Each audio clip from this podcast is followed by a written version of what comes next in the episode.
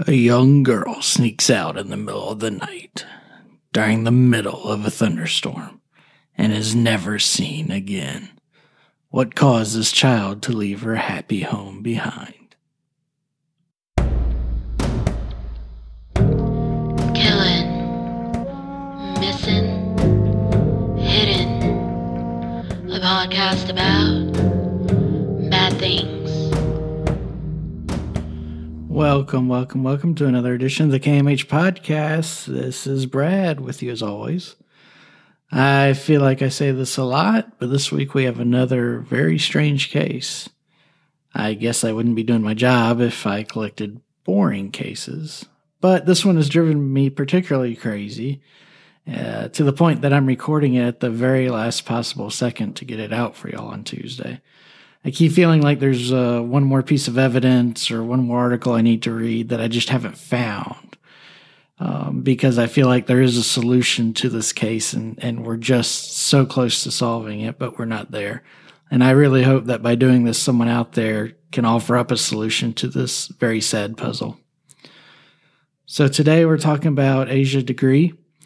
Uh, she is one of the more famous missing persons cases out there. She was born in Shelby, North Carolina in August of 1990. She was born to a very good family. Her life focused on school, sports, family, and church. Her mother was a little overprotective. She forbid the internet being in their house because she had seen too many stories about kids being lured away by predators and learning about other bad things. She also heavily restricted what could be watched on television but she was a loving mother. The dad was a hard worker. I believe we worked two jobs to provide for the family. The mom also worked. Asha was known to be a shy child, very reserved and a little bit cautious. She was well known to be terrified of both dogs and the dark. However, both Asha and her brother were considered to be very well behaved children, very trustworthy, uh, they would fall into the category of latchkey kids in today's world, since both parents had to work. So on I'm sorry, on February 10th, 2000, which was a Thursday, Asha's school let out for a three day weekend. Since school was closed on Friday, Asha and her brother spent their day with their aunt, who lived across the street. On February 12th, which is a Saturday, Asha played in her with her team, her basketball team, and sadly they suffered their first loss of the season. This was also the first time Asha had fouled out. She was very upset, cried a lot during and after the game, but by the time her brother's game had started, she had calmed down and was back to her old self. That Sunday, the 13th, the family attended church as usual and generally had a typical Sunday. Asha's father had to leave in the afternoon to work a second shift at his job. Asha and her brother, who shared a room, went to bed around 8 o'clock that night. Now, typically they'd take a bath before bed, but the power went out this night, and thus they couldn't take a bath in the dark because that's just weird on a whole new level. So they went on to bed. Asha's father got home from his work around 12:30 in the morning. He said he checked on his kids and found them both asleep. He enjoyed his quiet time, unwound, watched some TV, and then went on to bed around 2:30 a.m. And again, dad checked, made sure both kids were still sleeping, and both kids were. However, when it was time for the kids to get ready for school around 5:45 a.m., Asha was missing. Naturally, the parents frantically searched the entire house without finding Asha. Grandmother and aunt lived across the street, and she was with neither one of them. The police were called at 6:30 and, unlike most of our stories, responded quickly, arriving at the house at 6:40 a.m. Police dogs were brought, but they were unable to pick up a scent. That's not shocking because it was in the middle of a terrible thunderstorm. I believe it had just finished passing through when police arrived. During all the commotion, Asha's mother alerted the neighbors of her situation, and virtually all agreed to help. Members of the Degree family's congregation came to help as well, and an impromptu search began that very morning at about 7 a.m. Despite this massively quick response, they spent the entire day searching and turned up nothing. The police and the community immediately came together to search for Asha, which, as I mentioned earlier, is kind of unusual in the cases we talk about, but it's also very heartwarming to see. Asha's mother searched Asha's room looking for anything which could tell her what happened. She discovered that several things were missing from Asha's room, including her book bag, several several pairs of clothes, and a few personal items. Apparently, Asha had packed, among other things, her basketball uniform, several family photos, and a lime green Tweety Bird purse, though there are some reports that dispute exactly what went into the book bag. As per standard procedure, Asha's parents were investigated and given polygraph tests. Both passed and were quickly ruled out as sub- suspects. Now, it's important to note that there's no indication given from any of the reports I read, any of the interviews I saw, that Asha was acting odd before her disappearance. She seemed to be the same nine year old girl she had always been up and through that Sunday. Sometime between 3:45 and 4:15 a.m. during this heavy rainstorm, a truck driver saw a young girl walking south on Highway 18, wearing a white long sleeve t shirt and white pants. Despite the terrible weather, she did not wear a coat or a hat. This highway is in a rather rural part and lacks streetlights. Finding it odd that a child would be out alone on the highway at such an hour in such conditions, the trucker eventually reported this to the police. Now, this was not a time when cell phones were common, so he did not report it until that evening. A separate motorist also saw the child walking down the street. The motorist turned around and tried to speak to the child, but she bolted into a nearby woods when the motorist called for her. Now, woods is a bit of a heavy word. It's really more of something akin to a tree line or little splotches of trees. These sightings both occurred about 1.3 miles from Asha's house.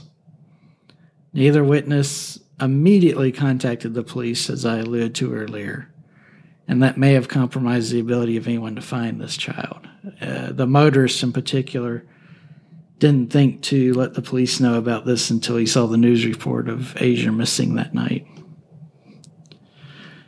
Now, police spoke to the truck driver and the motorist and confirmed that their stories were very similar, believing them to have found Asha or had witnessed Asha walking down the side of the road.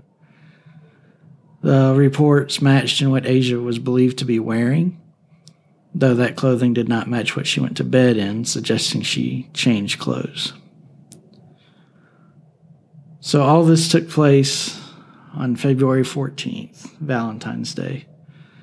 On the 15th, during another search, police found a pile of candy wrappers in a shed behind a business on Highway 18.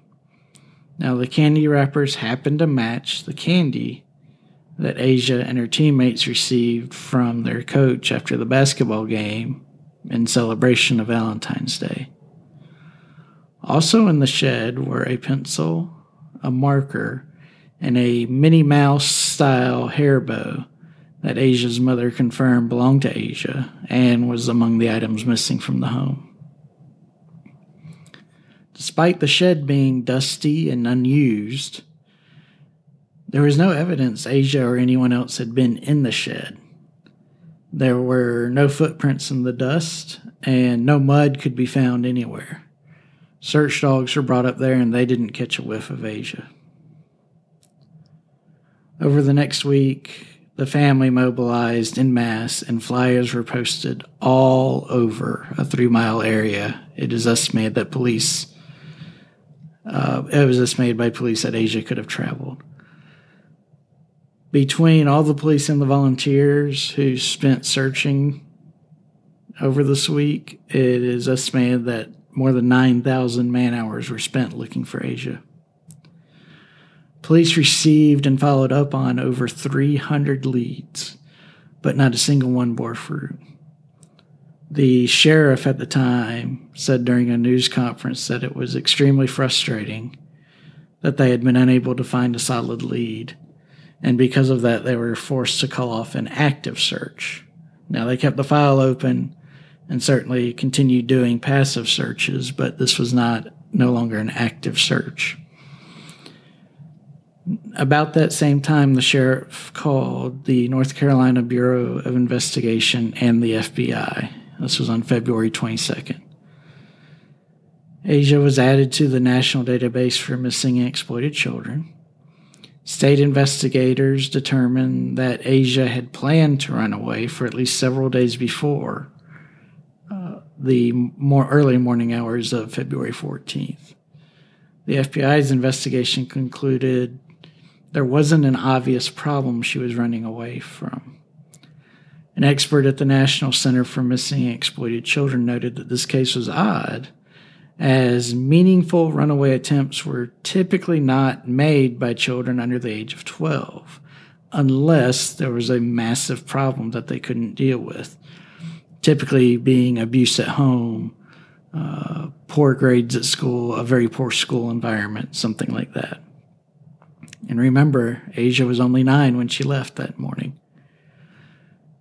Regardless of Asha's reasons, investigators were forced to reach the conclusion that Asha had either been abducted or had become lost during her journey. Her story went national in just a few weeks. It was featured on The Oprah Winfrey Show, America's Most Wanted, and The Montel Williams Show. But unfortunately, the case went cold as no new information or evidence was collected. Well, that is until August of 2001, when a construction worker who was doing some renovation and digging up some dirt found Asha's backpack. Oddly, this backpack was wrapped inside of a black garbage bag and then wrapped in a second garbage bag where when it had been buried. This construction site was also on Highway 18, 26 miles north of where Asha was last seen, and not very far from the South Mountain State Park. The book bag also had Asha's name and phone number written on a sheet of paper inside the bag. When the bag was turned over to the FBI, it contained only a New Kids on the Block t shirt, which Asha's mother said was not hers, and a Dr. Seuss book, which had been checked out from Asha's school library. The FBI conducted forensic testing on the bag and the other items, uh, but have never released the results of these tests to the public, which is not unusual. Now, this kicked up a whole new round of leads and investigations and searching and all that, but again, nothing came of this. During this time, a prisoner claimed he knew that Asha was buried near an intersection at Lawndale in North Carolina, and bones were found there. But it turned out to be an animal carcass. Asha's parents continued to work tirelessly to keep this case from becoming forgotten. In 2008, they established a scholarship in Asha's name. And ever since her disappearance, they host an annual walk in Asha's memory. They still have a billboard and they still distribute flyers throughout the area, both of which contain Asha's picture from when she went missing and what she may look like today. And you can find both of those pictures in my show notes. Fast forward ahead to January 2014. Law enforcement thought they may have caught a break because 52 year old Donald Preston Ferguson was arrested for a 1990 murder and sexual assault of a seven year old in Greensboro, North Carolina, which happened to occur while he was awaiting trial in South Carolina for a murder and sexual assault of a 10 year old from 1989. I couldn't find much details on the South Carolina charge, but the Greensboro case involved Mr. Ferguson convincing a seven year old girl to leave her house before school one morning, and he ended up assaulting her and killing her and dumping her body behind her elementary school. Considering the similar MOs, Ferguson seemed like a credible lead. However, he was eventually ruled out as a suspect by law enforcement. Never figured out exactly what the key fact was, but apparently he had an alibi or some other information that kept him from being the person who committed this this act. In February of 2015, the FBI the State Bureau of Investigation and the Sheriff's Office announced they were going to renew the investigation. With that, they offered a $25,000 reward for any information leading to Asha's discovery. The community attempted to match it and came up with another $20,000 to add to the reward. Now, again, I've, I've kind of applauded law enforcement here. I think they've done a good job, but sadly, the now retired sheriff who was in charge of the case when Asha first went missing ended up dying of a self inflicted gunshot wound in the summer of 2015. A friend and colleague said that this case had eaten away at him during his retirement as he felt like he had failed the degree family. In May of 2016, the FBI announced a new possible lead in the case. They had learned that Asha was seen entering into an early 1970s green Lincoln Continental or Ford Thunderbird on Highway 18. These are very distinctive looking vehicles. If you're not familiar with them, look them up and you'll see what I mean. They're flashy, they look like tanks, and they're kind of cool. The vehicle was described as having rust all along the wheel wells. It's never explained why it took 16 years for this information to surface. In September of 2017, the FBI announced it had created a special child abduction rapid deployment team, or CARD team, for this case that would be based out of Cleveland County, which is Asha's home county. The CARD team continues to meet with local law enforcement several times a month and has conducted over 300 interviews since being formed. So remember, police initially followed up on 300 leads now, the card team, several years later, has conducted another 300 interviews. What's interesting about this is card teams are typically only formed when the FBI thinks they are close to resolving an abduction case. That's if my memory from my days of practicing law is correct. In October of 2018, the sheriff again appealed to the public for any information about Asha, focused specifically on the two items found in her backpack. But sadly, as we record this, Asha remains missing.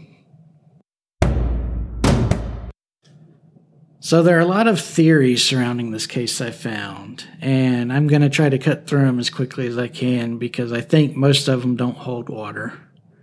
Uh, in fact, I've eliminated it down to just the truly most popular theories. I think about three of them because there are so many out there.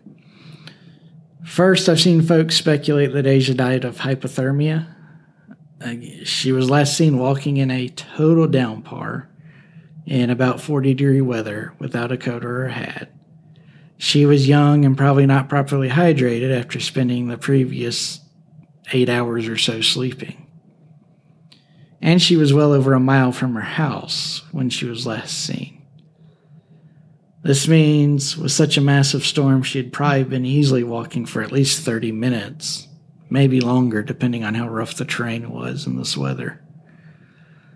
This certainly does prevent a recipe for a fatal situation, but the problem with this theory is it doesn't explain why Asha's body has never been found. If she were to die from hypothermia, she would have been easily found, I believe, by the volunteers when they searched the area the day she went missing.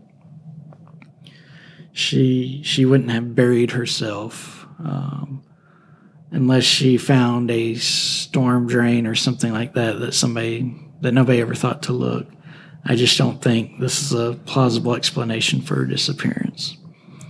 So we don't get out of this case that easy. The second theory involves the father. The timeline regarding his return from work is a little muddied.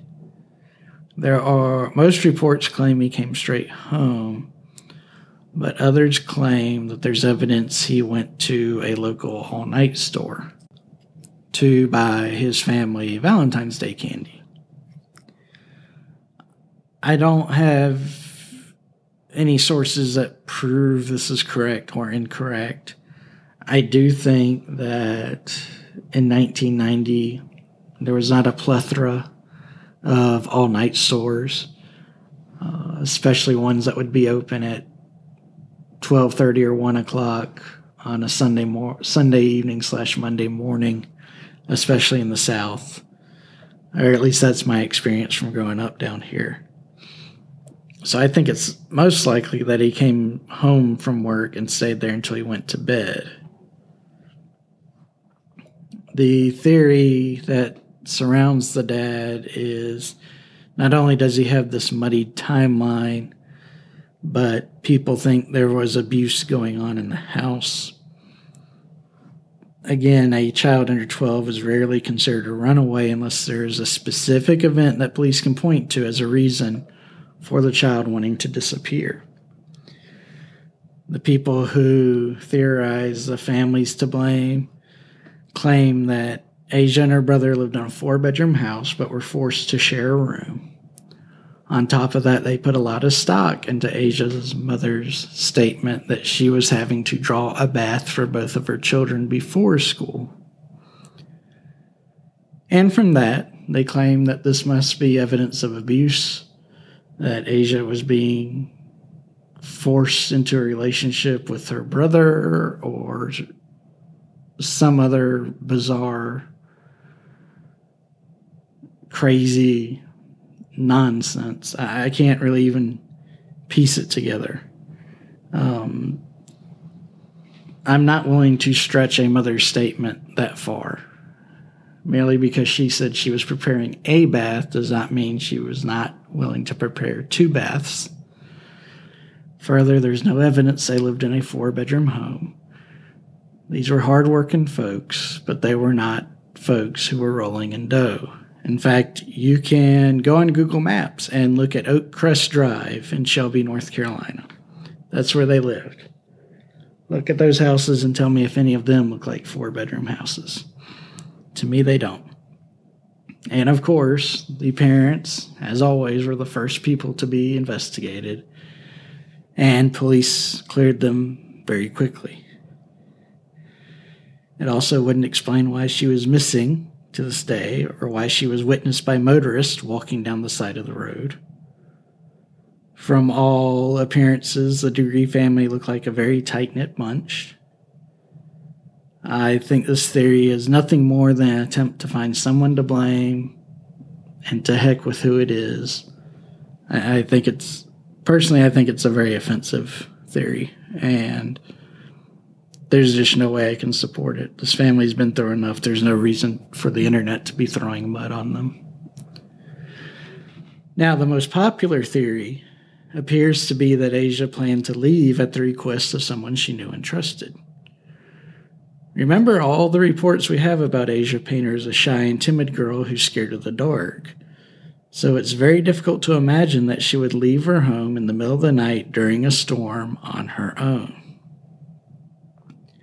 The FBI strongly believes that Asha packed her book bag before that evening, since she did not awaken her brother while she was engaging in her escape. For if Asha is anything like my kids, there's no way she could go into her closet and pack a book bag without making it sound like a bomb was going off. So, who would have so much sway over this girl? It would have to be someone in her circle a teacher, a coach, a member of her church's congregation, somebody along those lines. And what motivation could they give her to make Asha walk so far in the pouring rain behind her parents' back. The Thinking Sideways podcast, when they reviewed this case, suggested that she may have been convinced to attend a specialty basketball camp as a surprise for her parents, which I found to be an interesting idea. Her father was way into sports Asha was the point guard for her team and was considered to be possibly the star of the team. She was naturally athletic. She played other sports like softball. And I could see where somebody could talk her into, hey, let's do this as a surprise for your dad. We'll go to this camp. You'll come back and you'll be the next LeBron James. Is that enough to motivate her to walk in the dark in the rain? I don't know. But of the theories that float around the internet, that seems like the most plausible. Now, if she was meeting someone, why was she meeting them over a mile away and at such an odd hour and during a middle storm? I'm sorry, in the middle of a storm. Why did she make a pit stop at a shed where she happened to leave behind her hair bow and some other belongings. It's it's questions we don't have answers to. Okay, I want to talk about my thoughts on this case, but before we do that, I, I think it'd be helpful, at least for me, to discuss some of the major facts that we've gone through. So let's recall. Asha packed her book bag before she left that morning. She planned this. She brought multiple sets of clothes, as well as other trinkets, including family photos. Asha disappeared sometime between 2:30 a.m. and 5:45 a.m. on February 14th. It was storming heavily when she left and it did not stop until sometime just after sunrise. Asha was seen approximately 1.3 miles south of her house on Highway 18 at approximately 4 a.m. When confronted by a random motorist, she ran away, which is the last time she's known to be seen. On February 15th, candy wrappers were found in a shed not far from where she was last seen, but on the other side of the road. This is also where we find her Minnie Mouse bow, a marker, and a pencil, but we do not find any evidence Asha entered the shed. About 18 months later, her backpack is found, buried, wrapped in two plastic garbage bags, with her name and phone number written on the inside of it, 26 miles north of her house. So we have lots of pieces that don't fit together very nicely. So making a plausible story as to what happened to Asha is challenging. Now, I'll start off saying I believe this little girl was murdered. I think she would have been found in some way, shape, or form had she not been. again, you know, she would be what in her 30s by now. And so even accidentally, she would stumble into her case on the internet because this is such a popular case. And we would imagine would attempt to reconnect with her family if she were still alive. I think it's very likely she was asked to leave the house by someone who she trusted intimately. Possibly, maybe one of her father's coworkers who was close to the family, as he would be getting off work at the same time he would be up at that hour. But this is absolutely wild speculation on my behalf. We just know it's somebody she trusted. I don't know why she was walking so far in such a terrible rainstorm. This trusted friend may have told her to meet at a specific spot that she would have been familiar with that was a ways away. This would be rather clever of the friend because it would offer him or her some degree of protection during the investigation. First, you would have all this physical evidence pointing to Asha walking south away from her home. Second, it would never place him near the family home when she went missing. Of course, this also greatly increases the likelihood that she never makes the attempt to meet with her friend or fails to make it all the way to her friend.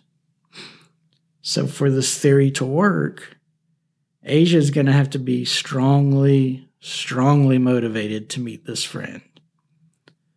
And we are left to totally guess as to what that could be the basketball camp's an interesting idea, but who knows if that's enough to make a nine year old girl go through such a tough hike at such a weird hour, knowing that it's going to upset her parents.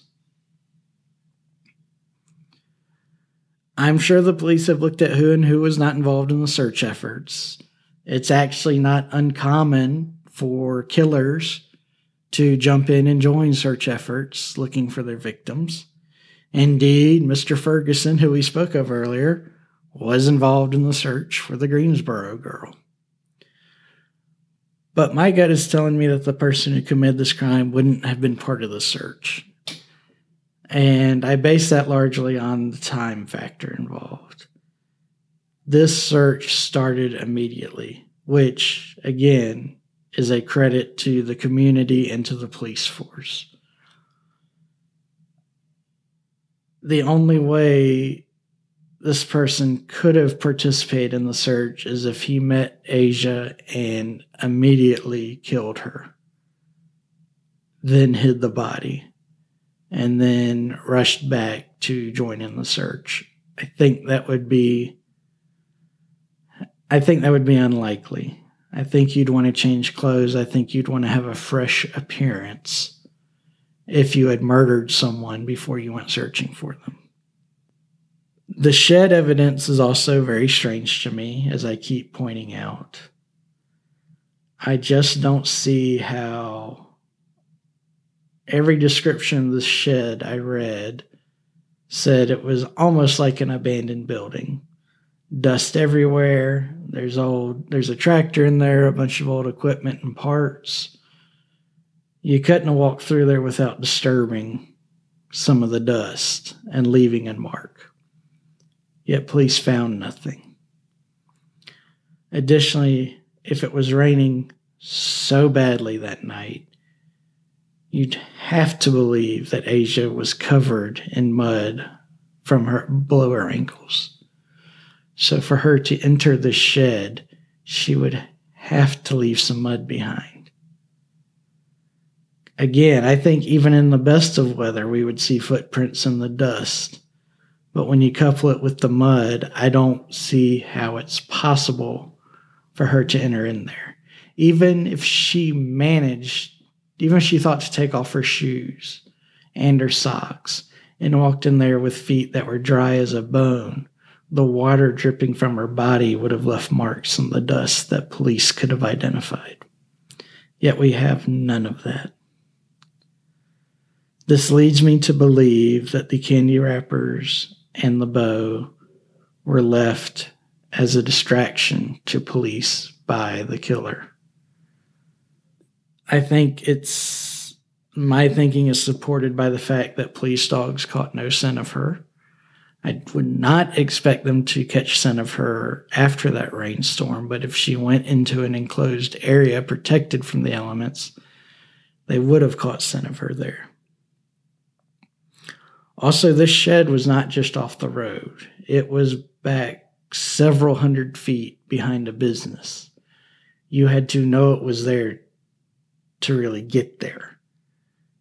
Asha very well could have known it was there from traveling with her parents or whatnot, but I don't think she would cross the street and duck into the shed when she passes so many other buildings and houses along her journey. And this is just viewing the evidence in isolation. I, I, feel bolstered in my approach when you consider that the backpack was preserved in the way it was, which we'll get to in a moment. So, if and when Asha reached her friend, I think since she had walked south, she got in her friend's vehicle and headed north. Again, because this would be opposite of what the evidence was showing the police. When they head north a ways, 26 miles away, a marathon away, the decision is made to dump Asha's backpack and I cannot, for the life of me, come up with a good reason to dump the backpack in the manner it was found. While we all hear stories about serial killers wanting to leave some sort of signature behind, this is actually very rare in reality. However, it is not uncommon for killers to experiment with this idea. So if we have some new kid on the block, pun intended, trying to make a name for himself as a killer, this could have been an attempt to leave a calling card behind. But again, this is uncommon and this is just speculation. And I don't know why you'd leave your calling card buried underneath a mound of dirt.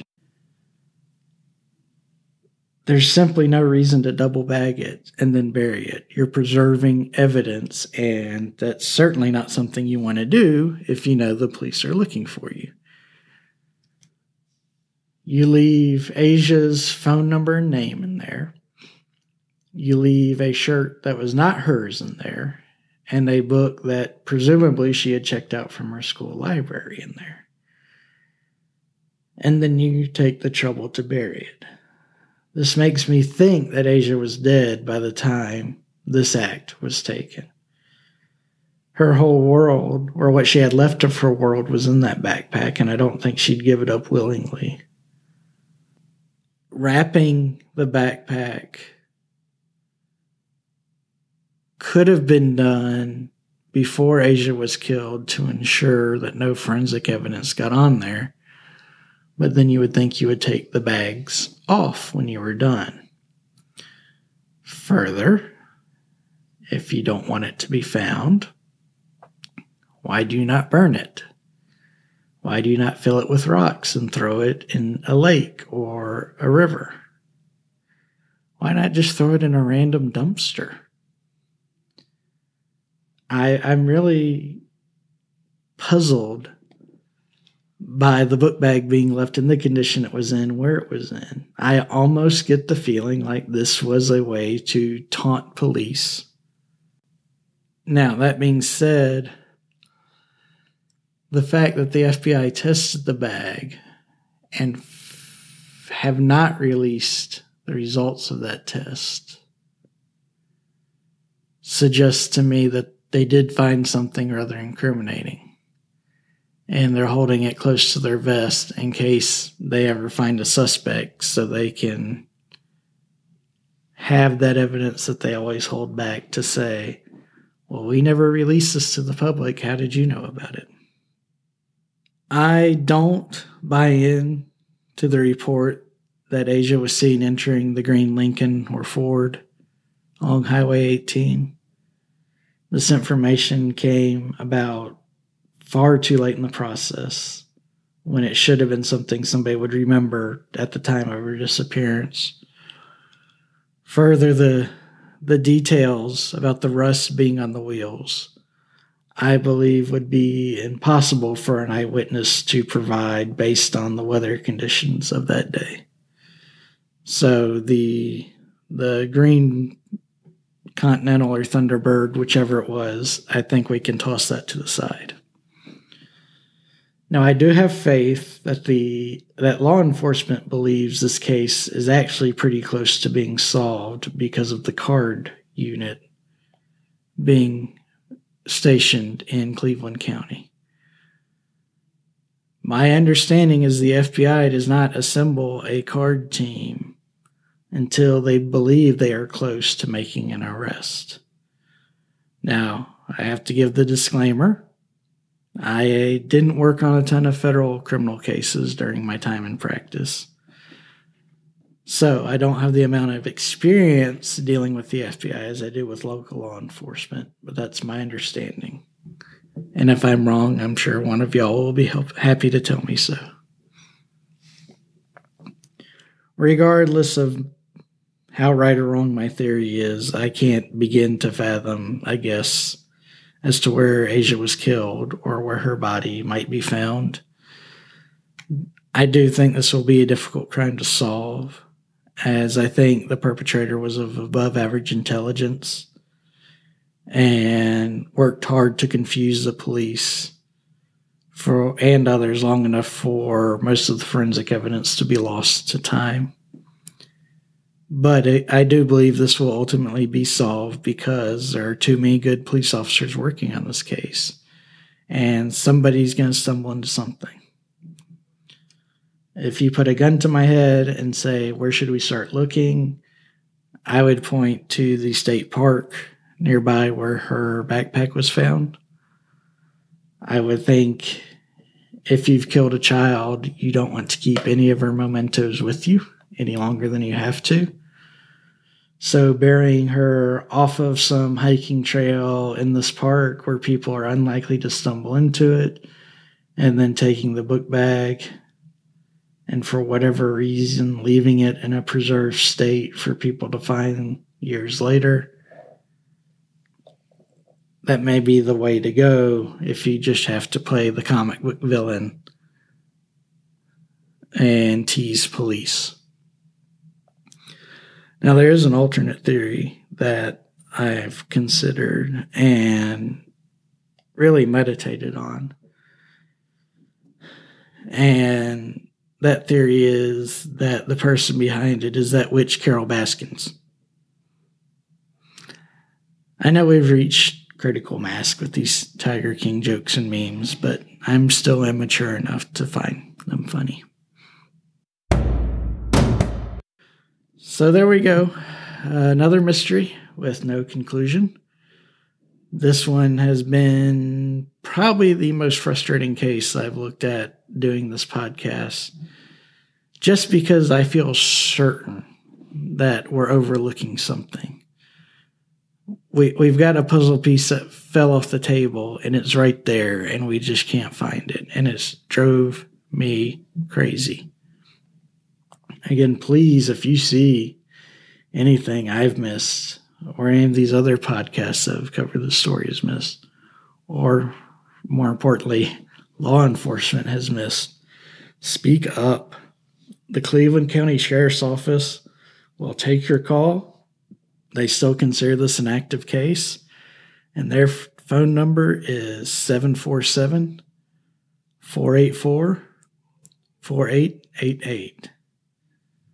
Remember, this poor family has done everything they can to keep Asha in the public consciousness, and they certainly deserve closure as quickly as possible.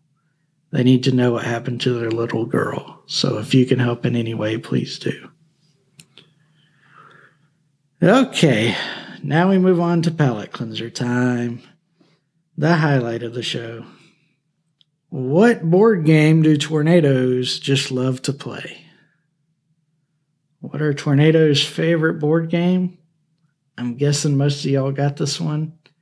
It is, it must be Twister. Always in on a strong joke, right? Well, that's it for this week. Everyone, please keep washing your hands and staying isolated. But while you're killing time in quarantine, please take a moment to rate, subscribe, and share. I've said it a million times before, and I'll say it a million times again. This is the only way people can find a small podcast like ours. We're adrift in a sea of corporate produced podcasts without much fun or passion. And it tickles me how many of y'all like tuning in every week. It's very flattering. And I would love to share this with as many people out there who would be interested in hearing of these sorts of cases. Plus, I would consider it a personal favor. And I know that has to mean a lot to y'all. I mean, a personal favor from Brad is worth, I mean, it could be measured in pennies. Okay, well, with that, we are done. You can join us next week for the next crazy story I dig up. But for now, I wish you all peace, love, and chicken grease. Good day. Thank you for listening to Killing, Missing, Hidden. Make sure to rate, subscribe, and share. Questions? Email us at info at kmhpodcast.com.